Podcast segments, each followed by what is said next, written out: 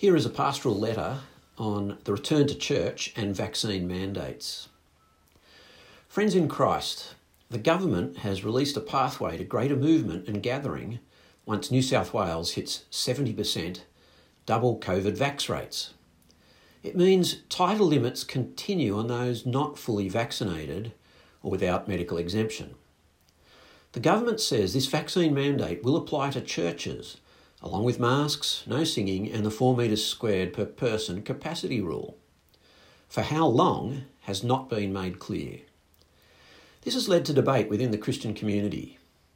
I'm thankful not to have seen much dissension at St Michael's, but no doubt there are different opinions. It seems we have two major scriptural priorities which pull in opposite directions, at least at first glance. The first is the priority of gospel unity. The second is the priority of neighbour love. Both connect closely to trusting Jesus as Lord and Saviour. Let me unpack each and offer some further nuance and possible options.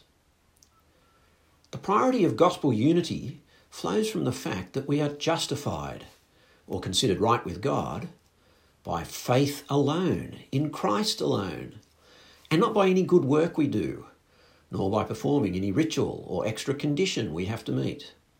So see Galatians 2:15 and 16, for example. Therefore, we must never add circumcision or obedience to food laws or some cleanliness ritual, let alone some ethnic identity marker, as a requirement for entry to church, the body of Christ. So the Bible says, In Christ we are one, and there is neither Jew nor Gentile, male or female, educated or otherwise. See Galatians 3:28 for example.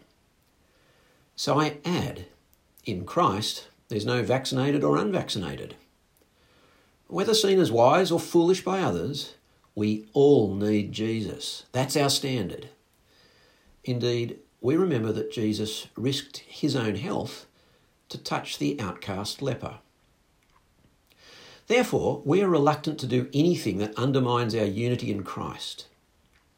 For this reason, Paul opposed Peter for drawing back from fellowship with Gentile believers who didn't obey the Jewish food laws, though some of Jewish origin complained that's Galatians 2 11 to 14. It is really only for reason of church discipline over persistent, unrepentant sin that people are excluded. See 1 Corinthians 5. And yet, there are a couple of extra observations to offer under this heading.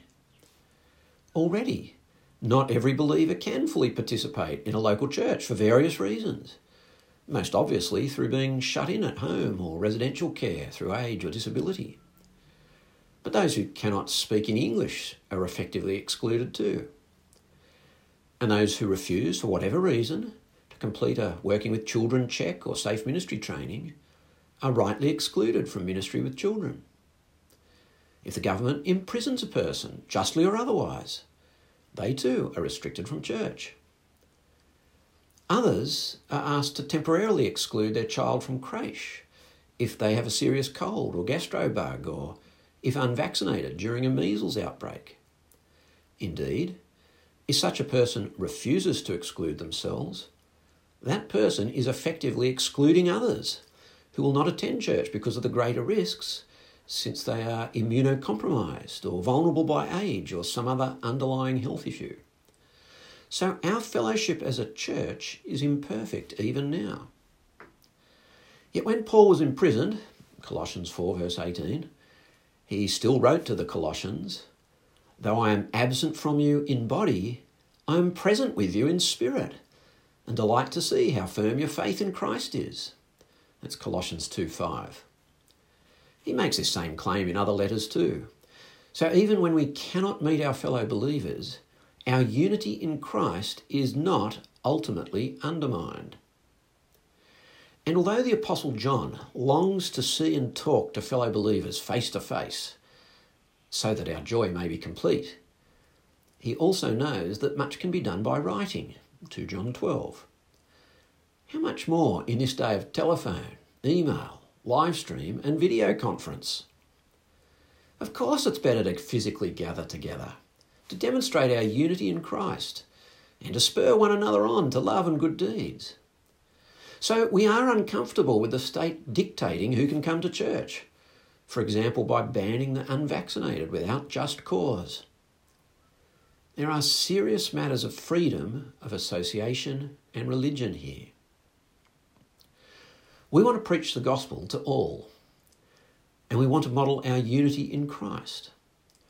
We certainly do not want to be forced to turn away the unvaccinated indefinitely.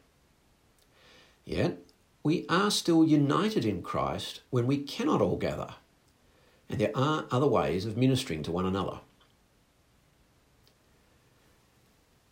Jesus said the second great command after loving God was to love your neighbour as yourself. So see Matthew 22 34 to 40.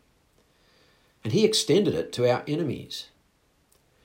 Rather than limit love to manageable levels or to those we find likeable, his parable of the Good Samaritan urges us to ask whom we could be a neighbour to. In fact, this love is a key marker of our Christian unity, and it's a witness to the sacrifice he made on the cross. So Jesus says, A new command I give you love one another. As I have loved you, so you must love one another. By this, everyone will know that you are my disciples if you love one another. John 13, 34 to 5. So people should not just think of their rights, but also their responsibilities to others. Don't just claim your freedoms. Ask how to serve your neighbours in love. Read Galatians 5 and verse 13. As a Christian minister, I'm not able to give advice as a qualified health professional. But we are grateful to God for His common grace gifts of science and medicine. So we ask all churchgoers to consider consistent advice that vaccination offers good protection to most. We are encouraged by Christian GPs, specialists, and senior nurses in our church and beyond as to the ethical acceptability and safety levels of the vaccination options available in Australia and their merit for reducing the spread and severity of COVID. We understand that people have all sorts of concerns or hesitations. If it is an ethical one, we encourage you to discuss it with one of the pastoral staff. If it is medical, we can refer you to trusted Christian medical professionals with relevant qualifications. Of course, people can sincerely come to different conclusions about these matters. But a personal anxiety or suspicion is not necessarily a Christian conscience issue. Conscience is never absolute in Scripture. Consciences can be ignored or seared. 1 Timothy 1:19 and 4 verse 2. Differences in conscience on a disputable matter should be respected. But sometimes consciences can be weak and could be better educated. For example, 1 Corinthians 8. We include some resources below to assist with such considerations. Although complex, these observations provide assistance to Christian church leaders in responding to a vaccine mandate from the government that temporarily restricts the unvaccinated from attending church once we are permitted to reopen.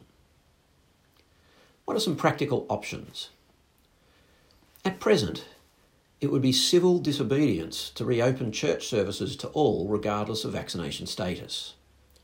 In fact, Insisting on it now would inevitably exclude vulnerable believers. It would demonstrate neither unity in Christ nor the neighbour love he exemplified. Since we never want to rush to civil disobedience, we have the choice of delaying the reopening of church until it is clarified how we can welcome everyone. However, that means everyone continues to miss out indefinitely on physical gathering at church. So, reluctantly, I believe we have biblical justification for opening church services only to the fully vaccinated for a limited time, such as until the 80% vaccination level. Such a restriction should then be carefully reviewed. We could then move to making most congregations open to all comers while reserving one congregation for the fully vaccinated, especially if among the group that normally attends that service are a significant number of vulnerable persons, such as the friendship service. A similar option could be reserving the rear of the cathedral with ventilation, or the hall for the double vaccinated only, but allowing all comers in the main body of the cathedral, or, or vice versa. We could also explore the provision of a recent, perhaps 48 hours negative rapid COVID test as an alternative to proof of double vaccination.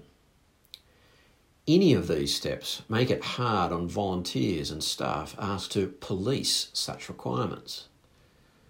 But we consider such efforts out of gospel shaped love for others. We also plan to continue to live stream our mid morning Sunday ministry to all who tune in. It is also likely double vaccination may be made a requirement for some leadership roles. Of course, in all this, we await further clarification from the government and advice from the Archbishop's COVID task force. Ultimately, we do not want to make it harder to get into our church than Jesus made it to enter the kingdom. And Jesus welcomed all, regardless of health or wisdom, especially the sinner looked down on by the self righteous. But we also insist that those who are justified by faith in Christ ought to be those who love their neighbours sacrificially, as Christ loved us. Sandy Grant, Senior Minister.